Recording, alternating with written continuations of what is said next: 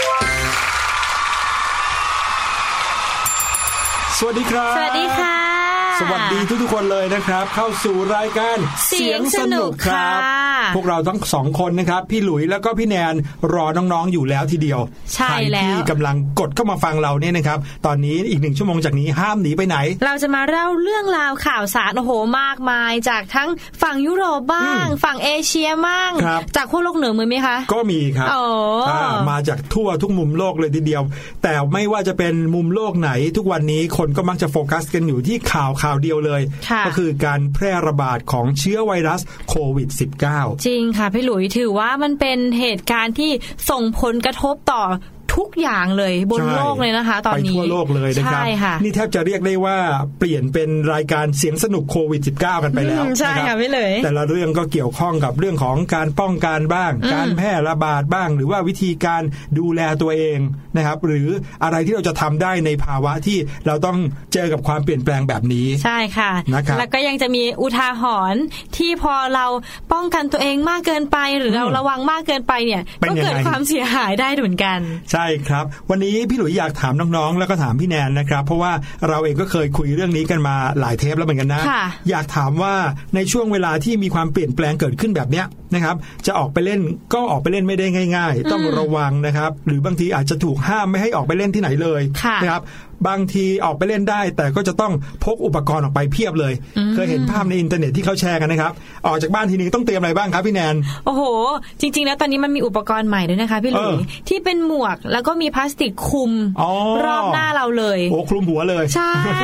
นะครับอย่างแรกสุดเลยนะครับ ที่พี่หลุยส์ต้องเตรียมก็คือแมสเลยนะครับหน้ากากอนามัยหน้ากากอนามัยค่ะอะมีอะไรอีก แล้วก็มีเจลล้างมือ เจลล้างหมืรืออบางทีอาจจะเป็นแอลกอฮอล์ที่เป็นหัวสเปรย์ใช่ใช่เพื่อไปฉีดบางจุดที่เราจะเอามือไปสัมผัสต้องพกใส่กระเป๋าไว้ใช่พอพูดค่ะถึงเรื่องของเจลแอลกอฮอล์แล้วเนี่ยมีข้อสังเกตด้วยนะครับค่ะน้องๆ คนไหนที่พกเจลแอลกอฮอล์ล้างมือ หรือว่าคุณแม่คุณพี่ใครต่างๆ ในบ้านของเราพกเนี่ยนะครับ ต้องหันพลิกกลับมาดูข้างหลังนิดนึงนะครับ หรือว่าตรงที่เขามีข้อมูลเกี่ยวกับผลิตภัณฑ์ค่ะว่าแอลกอฮอล์ที่เอามาใช้เป็นเจลล้างมือ ใช้ผสมเป็นเจลล้างมือเนี่ยมีแอลกอฮอล์เกิน 70%หรือเปล่านะครับเพราะว่าถ้าเกิดว่าบางทีเนี่ยเป็นยี่ห้อของเจลล้างมือแบบหอมๆซะส่วนใหญ่ค่ะอ่าพอเอามาบีบปุ๊บทาที่มือของเราแล้วโอ้โหกลิ่นหอมติดไปทั้งวันอย่างเงี้ย แต่มีแอลกอฮอล์ผสมอยู่น้อยมากเลยใช่สามสิบค่ะกว่าเปอร์เซ็นต์หกสิบเปอร์เซ็นต์อย่างเงี้ยค่ะอันนี้จะฆ่าเชื้อโรคไม่ได้อืมต้องเป็น70%ขึ้นไป ใช่ครับ พี่หลุยส์เนี่ยเคยได้ยินมาเหมือนกันเพิ่งจะมีการแชร์กันเมื่อไม่กี่วันนี้เองค่ะว่าถ้าเกิดว่าเรานะครับอยากจะรู้ว่าเจลแอลกอฮอล์ในมือของเราเนี่ยเป็นแอลกอฮอล์ดีแอลกอฮอล์เยอะพอหรือแอลกอฮอล์แท้หรือไม่แท้ วิธีการเนี่ยให้ไปลองกับใบเสร็จรับเงินครับอืมยังไงคะพี่หลุยอ่าเช่นพอเวลาเราเข้าไปในร้านสะดวกซื้อค่ะเวลาเราซื้อของมาสักชิ้นหนึ่งเราก็จะได้ใบเสร็จใช่ไหมอืมอะขอใบเสร็จเข้ามาครับ แล้วก็ลองใช้เจลแอลกอฮอล์ในมือของเราที่เรามีอยู่พกอยู่เนี่ยนะครับค่ะหยดลงไปบนใบเสร็จเหล่านั้น อ่าแล้วก็ถูๆเหรอไม่ใช่ครับ แค่หยดลงไปก็รู้แล้ว จริงเหรอ ถ้าหยดลงไปแล้วนะครับ หมึกของใบเสร็จรับเงินที่มันปรากฏอยู่บนใบเสร็จรับเงินนั้นน่ะค่ะละลายจนตัวอักษรเนี่ยเละเทะเลยนะครับค่ะนั่นแปลว่าแอลกอฮอล์นั้นเป็นแอลกอฮอล์แท้แอลกอฮอล์จริงอ๋อนะครับแต่ถ้าเกิดว่าหยดลงไปแล้วตัวหนังสือยังคงคมชัดเหมือนเดิมนะครับค่ะบนใบเสร็จเนี่ยก็ถือว่าแอลกอฮอล์นั้นน่าจะไม่สามารถที่จะฆ่าเชื้อโรคได้ อาจจะเป็นแอลกอฮอล์ปลอมด้วยซ้ำหรือมีความเข้มข้นน้อยเกินไปนะค่ะครันั่บนก็คือวิธีทดสอบเนาะใช่เอามาฝากกันได้ นอกจากแอลกอฮอล์เจลแล้ว นอกจากแมสแล้วมีอะไรอีกฮะถุงผ้าดีไหมคะพี่หลุยถุงผ้านอกจากเราเนี่ยจะป้องกันตัวเองแล้วต้องรักโลกด้วยอ่าอ่าเราต้องอย่าลืมเรื่องของการลดขยะพลาสติกใช่ไหมใช่ค่ะเออจะบอกว่าเดี๋ยวนี้เนี่ยมีนโยบายอันหนึง หรือว่าแนวปฏิบัติอันหนึ่งที่พี่หลุยว่างงงๆเหมือนกันนะครับ ก่อนหน้านี้บรรดาร้านกาแฟทั่วไปเลยค่ะที่เขายกเลิกเลยนะครับ การใช้แก้วส่วนตัวไปใส่กาแฟที่ร้านเขาอ่าเพราะเขากลัวว่าเชื้อโรคโควิดเนี่ยจะไปติดนะครับใช่หรือว่าค่ะจะมีการแพร่กระจายค่ะเขาก็เลยเป็นการใส่แก้วพลาสติกเหมือนเดิม ซึ่งพี่หลุยว่าแปลกๆนะอืม แต่ว่าจากสถานการณ์เขาอาจจะต้องป้องกันไวรัสไว้ก่อนเออรัอาจจะโลกอาจจะถอยไปนิดนึงอย่างนั้นหรือเปล่า แต่พี่หลุยว่ามีวิธีการนะครับ พี่หลุยเคยเห็นพี่ลูกเจี๊ยบทำอ่าเป็นไงคะ ถือแก้วส่วนตัวของเราเอาไว้ในมือค่ะบอกพี่ที่ร้านกาแฟว่าไม่ต้องแตะต้องแก้วของเราเลยก็ได้ค่ะ แค่เอาน้ำแข็งอะเทใส่ลงมาเดี๋ยวเราถือไว้อย่างนี้แหละอ่าพอน้ำแข็งเทใส่ปุ๊บเอากาแฟเทใส่ลงมา แค่นี้พี่ก็ไม่ต้องแตะต้องแก้วหนูแล้วอ๋ออามีใครใจวิธีนี้กันบ้างหรือเปล่าอนะคย่ารับงนี้ก็ดีนะคะเข้าท่านะคะพี่หเอลุอยก็เข้าท่าเหมือนกันนะครับค่ะใครมีวิธีการในการช่วยป้องกันนะครับในเรื่องของการแพร่กระจายของไวรัสในแบบ แปลกๆค่ะแบบพี่ลูกเจี๊ยบหรือว่าจะเป็นวิธีที่ช่วยป้องกันแล้วยังช่วยรักโลกไปด้วยเนี่ยก็แบ่งปันแชร์กันเข้ามาได้ ใช่นะครับแล้วค่ะ เดี๋ยวตอนนี้เราไปพักกันสักครู่ก่อนนะครับ ช่วงหน้ากลับมาอย่างที่บอกว่าในเรื่องของข่าวมาจากทั่วโลกวันนี้นะครับ เป็นข่าวที่น่าสนใจยังอยู่ในมุมมองของโรคไวรัสโควิด -19 ครับก่อนจะกินข้าวจะกินกับเพื่อไม้เรามีอะไรจะต้องจำ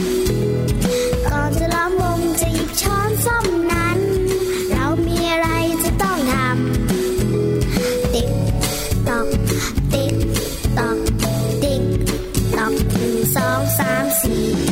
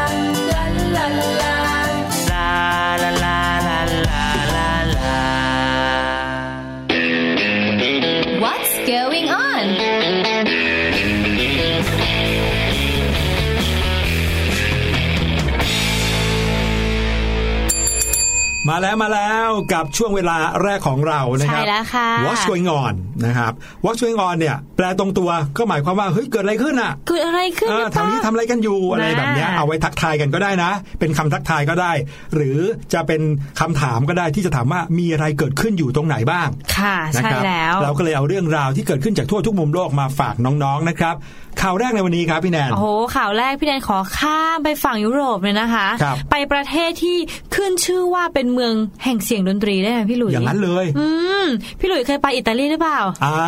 เคยครับ อิตาลีเนี่ยค่อนข้างจะมี นักประพันธ์เพลงมีผลงานเพลงเนี่ยเยอะมากๆนัเลกยร้องก็เพียบเลย ใช่แล้วค่ะครับ แต่วันนี้เนี่ยอิตาลีได้ข่าวว่าเป็นประเทศที่มีผู้ติดเชื้อไวรัสโควิด -19 เยอะมากเป็นอันดับต้นๆของโลกเลยนะ ใช่เลยค่ะพี่หลุย ทางประเทศเขาค่ะเขาเลยมีนโยบายที่ให้บุคคลหรือว่าประชาชนทุกคนเนี่ยพยายามที่จะต้องกักตัวเองอยู่ในบ้านตลอดอืมเพื่อไม่ให้จะต้องออกมาเจอกับโควิด -19 นะคะใช่ครับ ถ้าเกิดว่าใครติดตามข่าวนะครับก็จะรู้ว่าอัตราการติดเชื้อค่ะของคนที่อยู่ในประเทศอิตาลีนั้น หรือว่าชาวอิตาลีเนี่ยอืมสูงมากเลยนะ ใช่แล้วพุ่งเร็วมากจากที่ไม่กี่สัปดาห์นะครับ จากไม่มีเลย ไม่มีใครติดเชื้อเลยค่ะนะครับในขณะที่ประเทศไทยตอนนั้นนะติดเชื้อกันไปแล้วด้วยนะอ่าใช่ภายในเวลาไม่กี่สัปดาห์แซงเลยโอ้โหขึ้นมาเป็นหมื่นหมื่นๆคน มีคนเสียชีวิตไปนับพันคนแล้วโอ้โหผู้เสียชีวิตจริง ๆ แล้วเกือบแซงจีนด้วยนะคะพี่หครับลุยผม อิตาลีนี่นะคะ ถือว่าเป็นอันดับสองเลยที่มียอดผู้ติดเชื้อไวรัสโควิด -19 เนี่ยมากที่สุดรองจากจีนนะคะพี่หลุย ปัจจุบันก็มีมาตรการต่างๆ เลยเพื่อออกมาป้องกันการแพร่ระบาดอย่างวงกว้างเลยค่ะครับหนึ่งในการป้องกันนั้นก็คือการกักตัวอืมอยู่ที่บ้านเลยค่ะ ไม่ให้ไปไหนเลย ไม่ว่าตัวเองจะเป็นหรือไม่เป็นนะ เอาตัวเองไว้ในบ้านก่อนปิดเมืองไปเลยแต่พี่หลุยคะการกักตัวของเขาอะไม่ใช่ 14 วันเหมือนบ้านเรานะคะครับเขากักตัวยาวเลย ก็คือเหมือนแบบอืมไม่ได้เห็นเดือนเห็นตะวันเลยโอ้โหโดนกักตัวอืมเหมือนโดนขังอยู่ในบ้านนั่นนะคะครับ คือลดการเดินทางไปไหนมาไหนของผู้คนเลยใช่ไม่ให้คนมาเจอกันนอกบ้าน ไม่ให้มาชุมนุมไม่ให้มารวมตัวกันเลย อ่าแน่นอนละค่ะ อิตาลีเมืองแห่งเสียงดนตรีที่พี่แนนได้บอกไปตอนแรก ทีนี้พอเขาโดนกักตัวอยู่ที่บ้านเขาคงจะรู้สึกแบบเฮ้ยฉันอยากออกไปเล่นดนตรี อยากออกไปสร้างสีสันเสียงเพลงข้างนอกจังเลยอะค่ะพี่หลุยพี่หลุยเนี่ยเคยไปประเทศอิตาลีครั้งหนึ่งนะครับ เดินไปตามทางเนี่ยถ้าแดดร่มลมตกหน่อยนะ เดินไปตามถนนหนทางเนี่ยก็จะมีคนมาเล่นดนตรีริมถนนเต็มไปหมดเลยนะค่ะ ใช่มาเล่นกันแล้วบางคนเนี่ยก็เล่นหลายชิ้นด้วยสี่คนก็เล่นสี่ชิ้นออกมาเป็นเพลงเหมือนคอนเสิร์ตเลยโอ้โหแล้วก็มีทั่วไปในท้องถนนเลย นั่นแหละค่ะ สุดท้ายชาวอิตาลีเขาก็เลยต้องหาวิธีให้ตัวเองได้ออกมาสร้างครับเสียงดนตรี แต่ว่าไม่ได้ออกมาข้างนอกไงคะครับอยู่แค่ระเบียงหน้าบ้านของตัวเองอืมอืมคือมีการแชร์คลิปในทวิตเตอร์ค่ะพี่หลุยว่า เป็นคลิปของชาวอิตาลีที่เขาเนี่ยออกมาเล่นดนตรี หรือว่าร้องเพลงเนี่ยกันอยู่นอกระเบียงค่ะครับงคนเนี่ยเขาเล่นกันอยู่ข้างๆห้องกันค่ะพี่หลุยครับแต่ว่าเล่นเครื่องดนตรีคนละอย่างกันอืมแล้วก็เล่นให้เป็นเพลงด้วยกันก็มีอืมนะบางคนอยู่ข้างบนกับข้างล่าง เล่นดนตรีกับร้องเพลงด้วยกันครับก็มีค่ะพี่หลุย ต้องเล่าให้น้องๆเห็นภาพมากกว่านี้นิดนึงก่อนนะครับว่าที่ประเทศอิตาลีหรือว่าในเมืองบางเมืองในอิตาลีเนี่ยนะครับบ้านของเขาไม่ได้เป็นหลังๆเหมือนอย่างบ้านของเรานะ บ้านที่คนอาศัยอยู่ในเมืองทั่วไปเนี่ยเป็นเหมือนกับคอนโดมิเนียมเนยนะครับค่ะแต่ไม่ได้มีความหรูหราไฮโซอะไร หรือเป็นคอนโดมิเนียมแบบในกรุงเทพ แต่ของเขาจะเป็นตึกซึ่งตึกอาจจะมี 5 ชั้น 8 ชั้นกี่ชั้นก็ตามแต่นะครับ แต่ละห้องบนตึกนั้นเนี่ยก็จะมีระเบียง นั่นแหละครับ คือบ้านคนแต่ละหลังเลยคนก็จะอาศัยกันอยู่แบบนั้นสำหรับคนที่จะมีพื้นที่อาศัยอยู่ในบ้านที่มีที่วิ่งเล่นรั้วรอบขอบชิด อันนั้นต้องเป็นคนที่แบบมีฐานะมากพอสมควรเลยค่ะถึงจะเป็นบ้านแบบนั้นได้ ดังนั้นโดยส่วนใหญ่คนก็เลยอยู่กันตามตึกนะครับบนตึกเนี่ยก็จะมีช่องหน้าต่าง หรือบางทีเป็นช่องระเบียงที่คนออกมาใช้เวลาข้างนอกได้ สมมติเรามองเข้าไปที่ตึกตึกหนึ่งเนี่ยเราอาจจะเห็นคนเนี่ยอยู่ในทุก ๆ ระเบียงเลยนั่นก็คือเขาออกมานั่งที่ระเบียงของบ้านเขานั่นเอง ใช่ค่ะ บางทีอาจจะมาจิบกาแฟยามเช้า พร้อมกับร้องเพลงคครับนข้างๆห้องอาจจะได้ยินเราร้องก็เลยอะเอากีตาร์มาเล่นไปด้วยกันเลยอืมอืมถือว่าเป็นความสุนทรีในเมืองอิตาลีอีกอย่างหนึ่งนะคะใช่แต่ว่าค่ะพี่หลุยในเวลาอันเลวร้ายแบบเนี้ยพวกเขาเนี่ยสามารถที่จะสร้างบรรยากาศที่ดี เพื่อให้ผู้คนเนี่ยได้สนุกระหว่างการกักตัวอยู่ในบ้าน ถือว่าเป็นเรื่องดีเนาะ จริงครับพี่หลุยส์ก็คิดว่าอย่างน้อยที่สุดคนก็จะรู้สึกคลายความทุกข์ลงนะครับ ในเวลาที่โอ้โหคนติดเชื้อก็มากมาย คนตายก็เยอะใช่ค่ะเนี่ยนะครับเขาอาจจะมีความเครียดมีความกดดันอืมการแสดงออกทางด้านดนตรีนี่ก็ช่วยทำให้ผ่อนคลายได้นะครับอืมแต่ก็มีข้อที่ควรระวังเหมือนกันนะยังไงพี่คะแนพี่นหลุยต้องนึกภาพก่อนว่าในประเทศอิตาลีเนี่ยเหมือนอย่างที่เราเล่าเมื่อกี้นี้ ว่าเป็นประเทศที่มีอัตราการติดเชื้อของคนเนี่ยพุ่งสูงมากค่ะในเวลาเพียงแค่สั้นๆนะครับประเทศไทย ติดเชื้อกันคนแรกเนี่ยก่อนอิตาลีได้วยซ้ำไปนะครับอืมแต่วันนี้ประเทศไทยยังร้อยกว่าคนอยู่เลยค่ะแต่อิตาลีขึ้นไปเป็นหมื่นๆแล้วในช่วงใช่เวลาที่น้อยนิดมาก นั่นแปลว่าคนเขาก็มีความชิลใช่ไหมมีความสบายค่ะๆแล้วก็ไม่ค่อยกังวลอะไรสักเท่าไหร่อืมและความสบายๆ ความไม่ค่อยกังวลเนี่ยแหละครับ ก็เลยทำให้เขาไม่ค่อยระมัดระวังในการที่จะเอ่อใช้ชีวิตในการเดินออกไปตามที่ต่างๆ แล้วป้องกันตัวเองด้วยเจลด้วยแมสเนี่ยเขาไม่ค่อยใส่กันนะครับอืมนั่นก็เลยทำให้เกิดผลอย่างที่เห็น ดังนั้นเนี่ยถ้าเกิดว่าอยากจะออกมานอกระเบียงนะ ก็ต้องยังคงต้องระวังเกี่ยวกับเรื่องนี้อยู่นะพี่หลุยว่าค่ะในมุมหนึ่งอยากจะสร้างความเอ่อสุนทรีย์อยากจะสร้างความอารมณ์ดีขึ้นเนี่ยก็ต้องระวังเรื่องของการแพร่เชื้อด้วยนะครับอย่างเช่น เครื่องดนตรีที่เล่นด้วยกันอย่างเงี้ยคนหนึ่งเล่นกีตาร์อีกคนหนึ่งก็เล่นกีตาร์เอากีตาร์ของคนนี้ไปเล่น บางทีอาจจะมีน้ำลายของคนแรกเนี่ยติดไปอืมอ่าติดไปกับเครื่องดนตรีหลายก็อาจจะติดโรคกันได้เหมือนกันอันนี้ต้องระวังให้มากยิ่งขึ้นนะฮะใช่แล้วล่ะค่ะอันนี้บอกไว้เผื่อว่าหลายคนอาจจะอยากเล่นดนตรี หรือว่าอยากจะทำให้สุนทรีย์เหมือนกับชาวอิตาลีค่ะก็ต้องบอกก่อนว่าต้องมีข้อควรระวังเหมือนกันนะครับ มาที่อีกหนึ่งข่าวนะครับ อันนี้เป็นเรื่องราวของประเทศอิตาลีเหมือนกัน แต่เป็นในมุมมองของประเทศ มุมมองของภูมิอากาศบ้าง นะครับ อย่างที่หลาย ๆ คนรู้ดีนะครับ ว่าประเทศนี้มีอัตราการติดเชื้อสูงนะครับค่ะแล้วก็มาตรการที่ทางรัฐบาลหรือว่าทางประเทศของเขาเนี่ยได้ออกมาเพื่อให้ประชาชนปฏิบัติตามกันอย่างเคร่งครัดโดยด่วนเนี่ยนะครับ ก็คือการหยุดการเดินทางให้อยู่กับบ้านอยู่กับที่ เป็นที่เป็นทางห้ามไปไหนห้ามมาชุมนุมกันห้ามมาเจอกัน เพื่อจะได้ลดการแพร่ระบาดโหอย่างนี้นะคะ เมืองอิตาลีก็จะเป็นเมือง เรียกว่าร้างเลยได้ไหมคะพี่หลุยเกือบเกือบอย่างนั้นก็ว่าได้ครับ ถ้าใครได้เห็นรูปนะครับของสถานที่ท่องเที่ยวต่างๆ ในอิตาลี อย่างเช่นกรุงโรมค่ะที่มิลานหรือที่เวนิสอย่างเงี้ยก็เป็นที่ที่มีแหล่งอ่าผู้ที่ติดเชื้อเยอะมากนะครับ ดังนั้นคนออกมาเดินตามท้องถนนจะน้อยมาก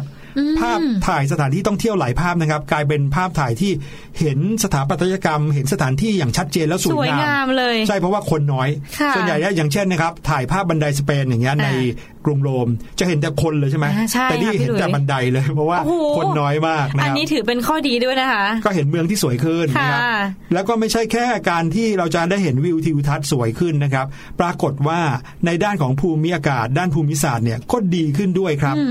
เนื่องจากว่า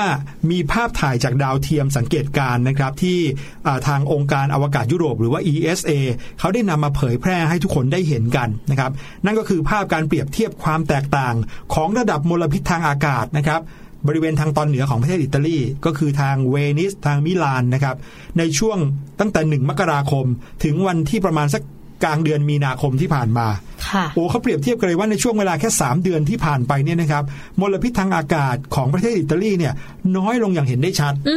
อ่าถ้าเกิดว่าเปรียบเทียบเป็นสีนะครับเหมือนอย่างเวลาน้องๆ เปิดแอปพลิเคชันในโทรศัพท์มือถือเราที่เอาไว้ดูค่าฝุ่นน่ะค่ะถ้าเกิดว่าฝุ่นน้อยๆก็จะเป็นสีเขียวสีน้ำเงินใช่ไหมอ่าถ้าฝุ่นเยอะหน่อยก็เริ่มเป็นสีเหลืองสีเริ่มแดงเยอะหน่อยก็เป็นสีส้ม แดง แดงเข้มม่วงม่วงเลยอ่าอะไรอย่างเงี้ยนะครับ ปรากฏว่าเมื่อเดือนมกราคมที่ผ่านมานะครับ ตรงบริเวณตอนเหนือของอิตาลีเนี่ย โอ้โห มีแต่แบบสีแดงเป็นสีแดงเลยใช่ไหมเข้มคะสีม่วงเต็มไปหมดเลยค่ะเนื่องจากมลภาวะทางอากาศนั้นเยอะมากนะครับ แต่ผ่านเวลาไปแค่ 2 เดือนกว่าเกือบ 3 เดือนเท่านั้น วันนี้นะครับ มาถ่ายภาพโชะลงไปอีกทีหนึ่งจากดาวเทียม ปรากฏว่า ณสถานที่เดียวกันตรงจุดเดียวกันนั้นนะครับ คือตอนเหนือของประเทศอิตาลีค่ะตอนนี้นะครับพื้นที่ตรงนั้นมีแต่สีเหลือง สีเขียว หรือเกือบจะเป็นสีน้ำเงินหมดแล้วอ๋อก็คือแสดงให้เห็นอย่างชัดเจนเลยว่าตอนเนี้ยครับมลพิษอะมันลดลงเยอะลมากดเลยน้อยลงเลยนะครับนี่แทบจะเรียกได้ว่าโลกใบนี้ก็สะอาดมากยิ่งขึ้นนะครับ เหมือนกันกับภาวะเรือนกระจกของที่อู่ฮั่นเลย เราเคยเล่าให้น้องๆฟังใช่ค่ะพี่หลุยครับก็เป็นภาพถ่ายจากดาวเทียมเหมือนกันที่ได้เห็นว่าโอ้โหอากาศสะอาดขึ้นมากๆ เนื่องจากว่าคนเนี่ยเขาไม่ไม่ค่อยเดินทางกัน ใช่ไม่ทำงานไม่มีมลภาวะ ไม่มีควันจากรถอืมนะครับเมื่อคนไม่ค่อยเดินทางควันจากรถ หรือว่าสิ่งที่เผาผลาญขึ้นมาจากการเดินทางก็น้อยลงอย่างเห็นได้ชัดแบบนี้แล้วครับค่ะก็เลยกลายเป็นสิ่งดีๆ ที่เกิดขึ้น เรียกว่าถึงแม้ว่าข่าวจะยังไม่ดีเท่าไหร่ในเรื่องในแง่ของคนติดเชื้อนะครับ แต่ภาวะอากาศตรงนั้นก็ดีขึ้นมาแล้วล่ะครับ ใช่ค่ะโอ้โห จริง ๆ ในประเทศเราพี่แนนว่าก็น่าจะถ้ามีคนมาวัดก็น่าจะดีขึ้นเหมือนกันนะคะใช่คเพรับราะว่าคนออกมาน้อย แล้วการใช้รถแล้วก็จะเกิดควันน้อยลง ใช่เลยครับ ระบบนิเวศต่างๆนะครับ ที่อยู่ในเมืองก็ดีขึ้นด้วย อืมโอ้ยพี่หลุยคะพูดถึงระบบนิเวศ พี่หลุยรู้ไหมว่า นอกจากคนอะยังมีสัตว์ตัวหนึ่งที่มันเรียกว่าทำลายระบบนิเวศด้วย จริงเหรออืมเจ้าสัตว์ตัวนั้นก็คือน้องเหมียวนั่นเองค่ะ เดี๋ยวครับพี่แนนน้องเหมียวเหมียวเหมียวเนี่ยนะจะมาทำลายระบบนิเวศอะไรฮะ นึกไม่ถึงนะสิคะถ้าพูดถึงแล้วเนี่ยคนที่รักน้องแมว ซึ่งน้องแมวเนี่ยเป็นสัตว์ที่ถือว่ารักอิสระใช่จะชอบเดินไปนู่นไปนี่เที่ยวชม อาจจะเดินไปเยี่ยมเพื่อนบ้างอืมแล้วก็กลับมาที่บ้าน เมื่อก่อนนี้บ้านพี่หลุยเลี้ยงน้องแมวตัวหนึ่งนะครับค่ะก็เลี้ยงได้แค่ตอนที่ให้เขาเนี่ยกลับเข้ามากินข้าวนอกนั้นก็จะเดินเล่นตามไปนั่งผนังบ้านบ้างหรือเดินไปไหนตอนไหนเดินไต่ถึงเวลากำแพงมือเขาก็กลับมากินข้าว ใช่ค่ะ แต่ว่าน้องๆเคยสงสัยไหมคะว่า เวลาที่เราเนี่ยไม่ได้มองมันหรือว่าเราไม่เห็นมัน แล้วมันเนี่ยออกไปจากบ้านเรา มันไปก่อเรื่องอะไรไว้บ้างคะอืมงานวิจัยชิ้นใหม่นี้นะคะ ได้รับการตีพิมพ์ในวารสาร Animal Conservation นะคะ เขาบอกว่าการปล่อยน้องแมวออกไปเดินเล่นนอกบ้านเนี่ย อาจจะมีผลกระทบต่อระบบนิเวศในพื้นที่ได้มากกว่าที่เราคิดเลยโอ้ ยังไงฮะ ข้อสรุปที่น่าเหลือเชื่อเนี่ยนะคะ ได้มาจากนักวิทยาศาสตร์ได้ทดลองสังเกตการน้องแมว 925 ตัวโอ้จาก 6 ประเทศเลยครับโอ้โหโดยการติดตั้ง GPS ค่ะ ไว้ที่น้องแมวค่ะ แล้วก็เก็บข้อมูลอย่างละเอียดจากเจ้าของด้วยครับ แล้วก็เก็บข้อมูลจำนวนของเหยื่อที่น้องแมวเนี่ยกลับมาที่บ้านค่ะเขาเนี่ยพบว่า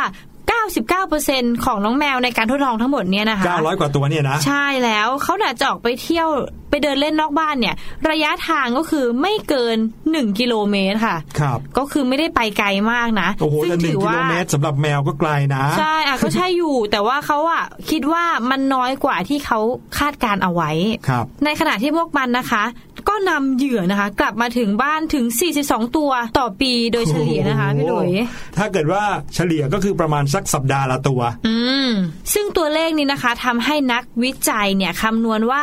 ตัวเลขที่แท้จริงของสัตว์ที่น้องแมวเหมียวนั้นล่าเนี่ย ที่แท้จริงแล้วน่าจะสูงกว่านี้อีก สูงถึง 50ถึง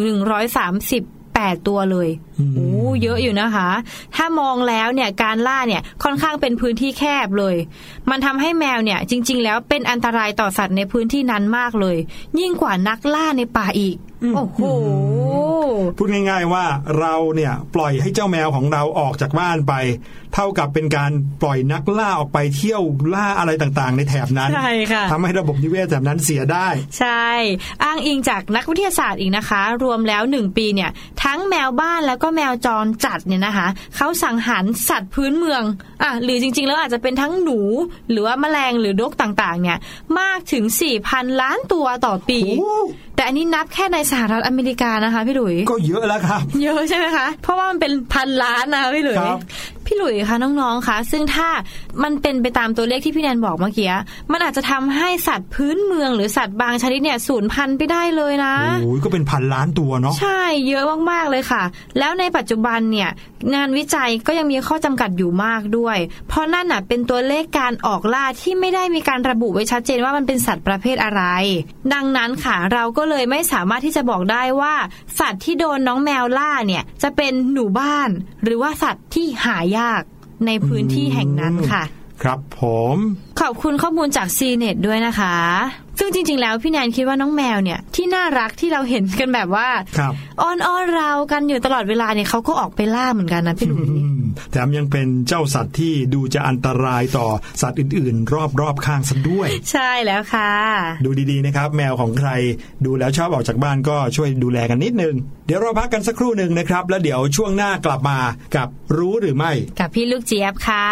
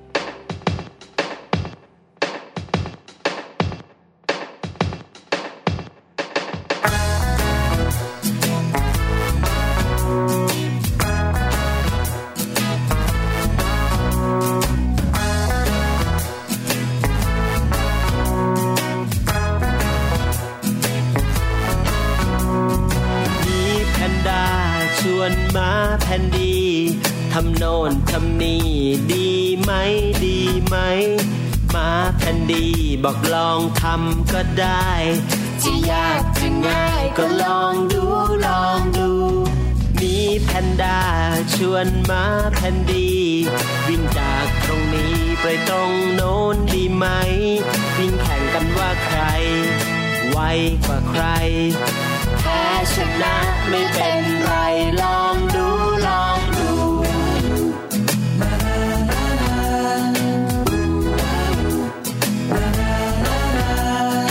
มาแผ่นดีชวนมีแพนด้าปีนต้นไม้ในป่า แข่งกันดีไหม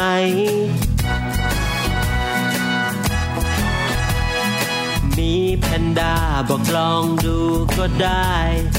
พ้ชนะไม่เป็นไรลองดูลองดู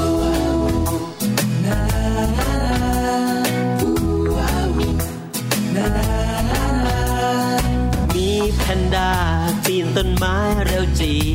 ส่วนมาแคนดีปีนต้นไม้ไม่ได้หล่นตุ๊บหล่นตุ๊บจนคนกระแทกโคนไม้บางอย่างอย่าไป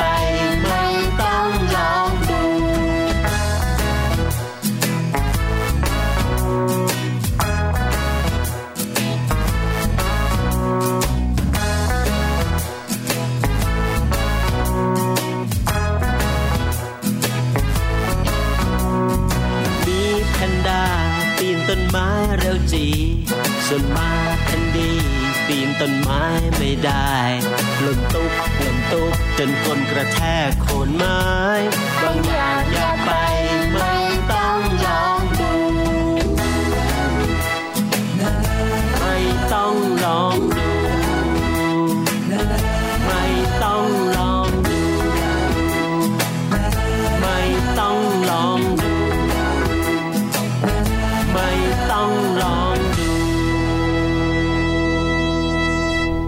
ม่มาแล้วนะครับ ใครที่ติดตามรายการของเราจะรู้ว่าพี่ลูกเจี๊ยบมีเรื่องราวว้าวว้าวๆมาฝากกันตลอดเลย วันนี้นะครับเรื่องราวที่พี่ลูกเจี๊ยบจะเอามาฝากมาไกลจากประเทศออสเตรเลียเลย โอ้โห เป็นเรื่องอะไรคะเนี่ยแต่ไม่รู้ว่าจะว้าวหรือเปล่า เพราะว่าฟังดูแล้วเนี่ยเกี่ยวข้องกับความตาย ความตายเลยเหรอคะไปฟังกันเลยครับ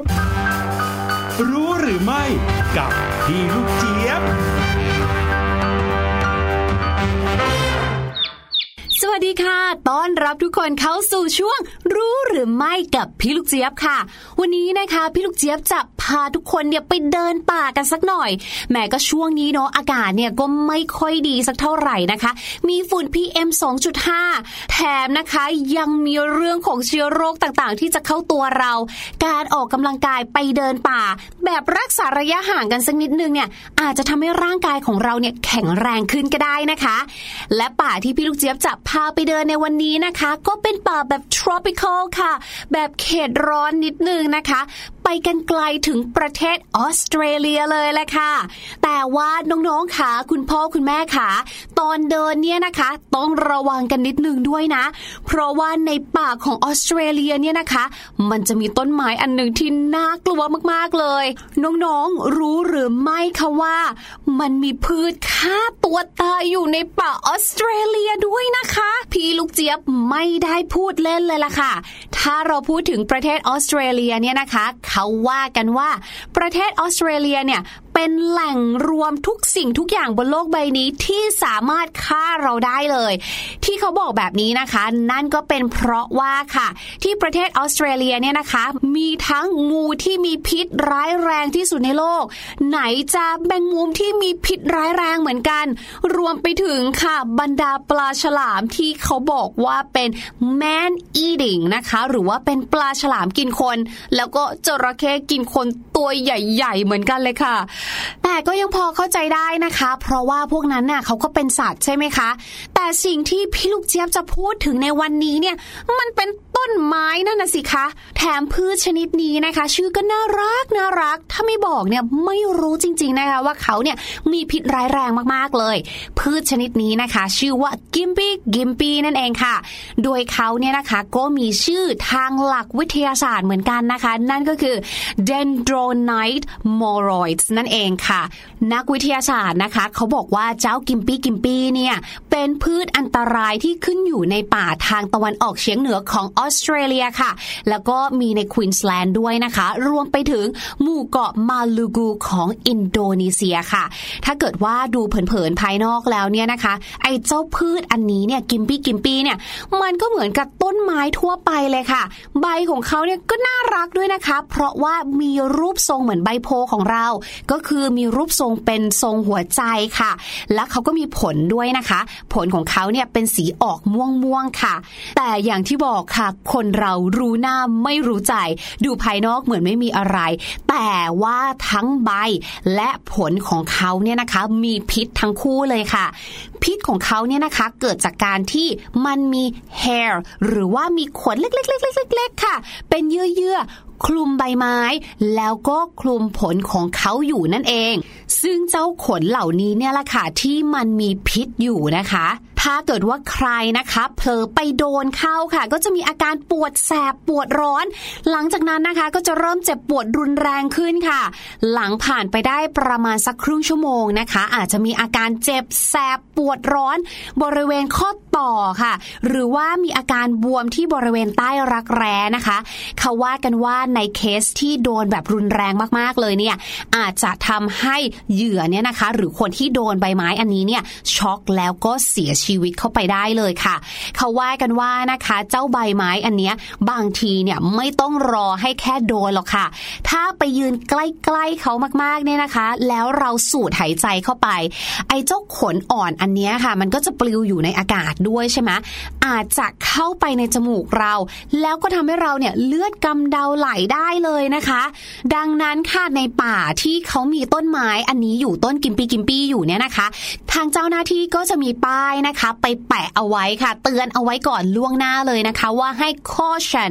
ให้ระวังค่ะ เจ้าต้นนี้นะคะ ทางคนในท้องที่เนาะ local people เนี่ยเขาก็จะรู้จักกันในชื่อง่าย ๆ เลยค่ะว่า stinking trees หรือว่าต้นไม้ที่มันทำให้เราเนี่ยเกิดการเจ็บปวดได้สติงนะคะ เหมือนกับว่ามันแทงเราแบบนี้ค่ะ เขาก็จะเขียนไว้ว่า stinking trees in rainforest area do not touch นะคะ ก็คือในบริเวณนี้ในบริเวณป่าดิบชื้นนี้เนี่ยมีเจ้าต้นกิมปี้กิมปี้นะคะ ดังนั้นค่ะ do not touch กรุณาอย่าแตะต้องใด ๆ ทั้งสิ้น เพราะไม่งั้นคุณอาจจะเจ็บตัวได้นั่นเองค่ะ และเรื่องที่ไม่น่าเชื่อมากไปกว่านั้นก็คือว่า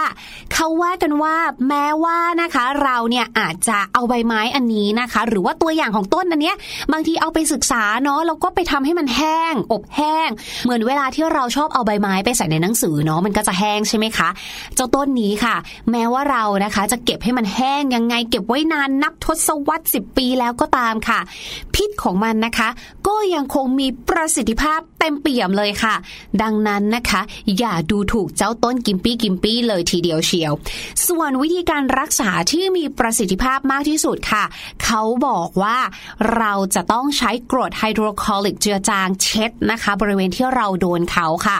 และให้ใช้แผ่นแว็กซ์นะคะ ดึงขนของมันที่ติดอยู่กับตัวเราออกให้หมดค่ะ หรือจะใช้เป็นแหนบนะคะ ดึงขนที่มันติดกับเราออกมาค่ะ แบบนี้มิเช่นนั้นแล้วค่ะขนที่มีพิษของมันเนี่ยมันก็จะติดอยู่กับตัวเรา แล้วก็จะทำให้เราเนี่ยเจ็บ ปวดระบมไปแบบนี้ได้เป็นเดือนๆกันเลยทีเดียว ว่ากันว่าบางรายเนี่ยนะคะ ที่อาจจะเหลือเศษอยู่นิดหน่อยแล้วเขาไม่รู้แว็กออกไม่หมดแบบนี้ค่ะเขาเนี่ยปวดแผลกันเป็นปีๆเลยก็มีเหมือนกันนะคะ เพราะฉะนั้นก็ต้องระวังกันไว้ด้วยเช่นเดียวกันนะคะ อยากบอกว่าโชคดีที่ประเทศไทยของเราไม่มีเจ้าต้นนี้นะคะ ไม่งั้นมันคงจะน่ากลัวมากๆเลยทีเดียวละค่ะ เอาละค่ะ ขอขอบคุณข้อมูลเรื่องราวสนุกสนานนะคะ จากเว็บไซต์ National Geographic ของประเทศออสเตรเลียด้วยค่ะ ส่วนวันนี้หมดเวลาของพี่ลูกเจี๊ยบแล้ว ขอตัวไปก่อนเจอกันใหม่ในครั้งหน้า วันนี้ สวัสดีค่ะ รู้หรือไม่กับพี่ลูกเจี๊ยบโอ้โห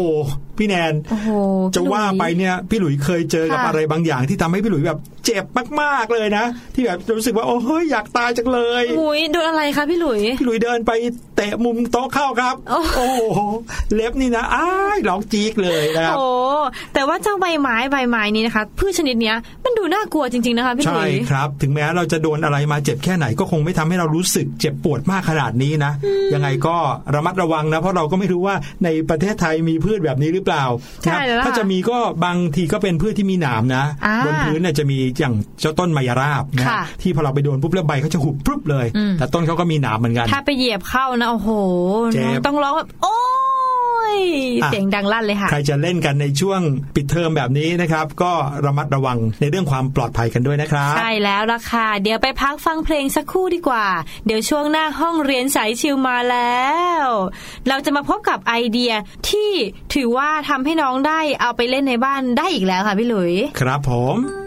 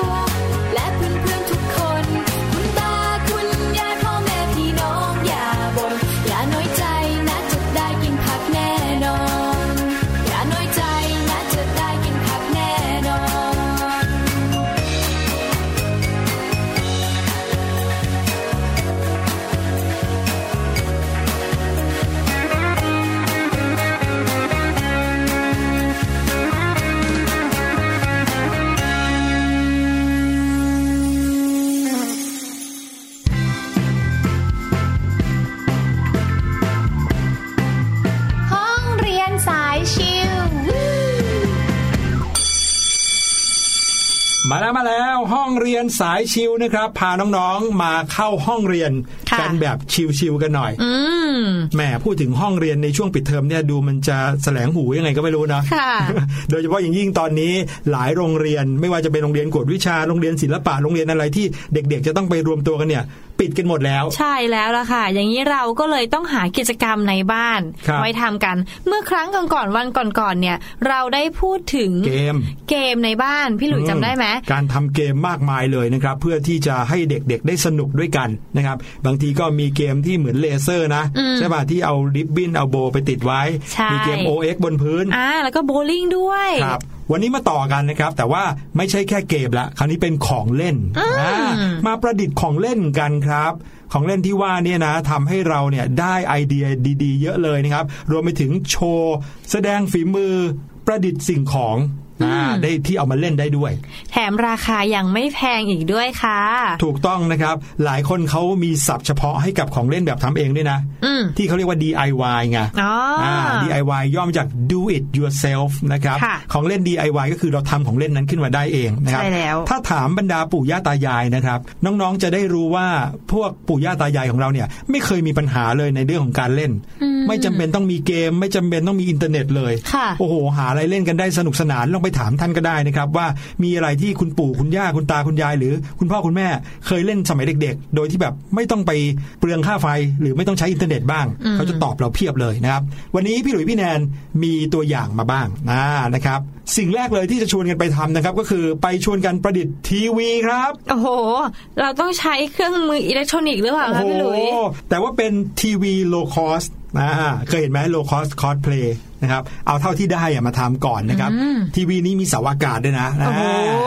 ทำจากขวดน้ำแล้วก็หลอดกาแฟนะครับ รวมไปถึงลังกระดาษนะฮะทั้งหมดทั้งมวลนะครับที่ทำนะรับรองว่าจะออกมาสวยงามมากเลยนะครับ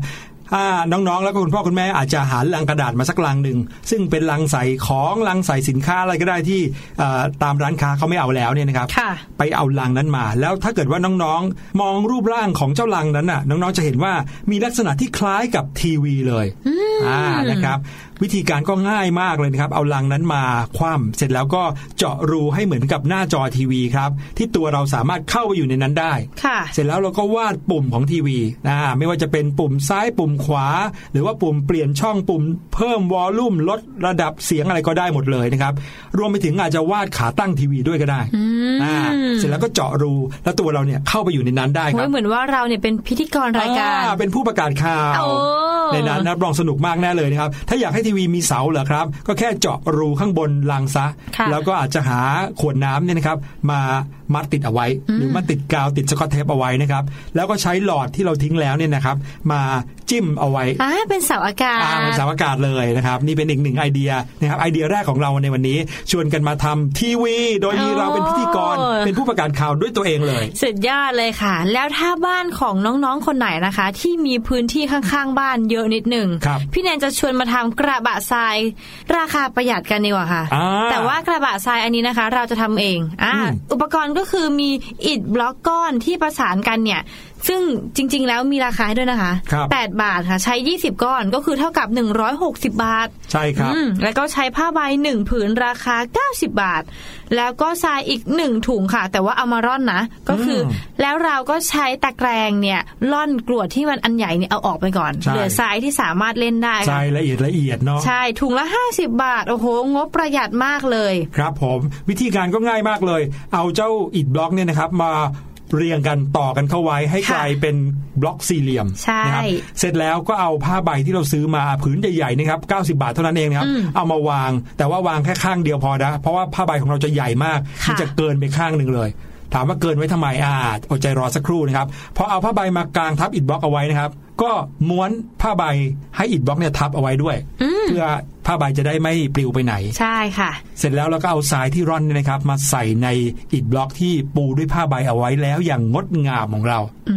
มแล้วผ้าใบอีกครึ่งหนึ่งค่ะ ที่เราเหลือไว้ก็คือ คือไว้ใช้ในการเก็บ ก็คือเอามาปิดไว้เมื่อเราไม่เล่นแล้วครับอาจจะทำให้น้องหมาหรือน้องแมวเนี่ย ไม่มาอึใส่ก็ได้ ใช่ครับอีกอันหนึ่งง่ายมากเลยนะครับสำหรับบ้านไหนที่มีพื้นที่แบบอาจจะเป็นในโรงจอดรถเล็ก ๆ ของเรานะครับ หรือว่าอาจจะเป็นถนนหน้าบ้านของเรานะครับ ที่รถไม่ผ่านบ่อยนัก แล้วเด็ก ๆ อยากจะไปเล่นฟุตบอลกันอย่างเงี้ยโอ้อยากจะทำโกฟุตบอล จะเอารองเท้าไปวางสองข้างเป็นเขตของโกเนี่ย มันก็กลัวจะดูไม่ชัดค่ะอ่าคราวนี้ใช้ท่อ PVC นะครับ อันเนี้ยคุณพ่อหลายบ้านเนี่ยช่วยเด็กๆทำได้ง่าย ๆ แน่เลยนะครับใช่ก็คือการใช้ ท่อ PVC ยาวๆเนี่ยนะครับ มาหั่นให้เป็นท่อนๆ พร้อมกันกับท่อ PVC ตัวที่เป็นข้อต่อด้วยค่ะนะครับ เอามาต่อกันเข้าให้กลายเป็นโกฟุตบอล แล้วก็หาตาข่ายเนี่ยมามัดเข้าไว้กับท่อ PVC ก็จะกลายเป็นโกขนาดเล็กนะเอาไว้ให้เราเนี่ยใช้ได้สำหรับการเล่นกีฬาฟุตบอลสมมุติของเราอย่าลืมทำสองอันนะครับซ้ายขวาใช่นะครับแล้วค่ะ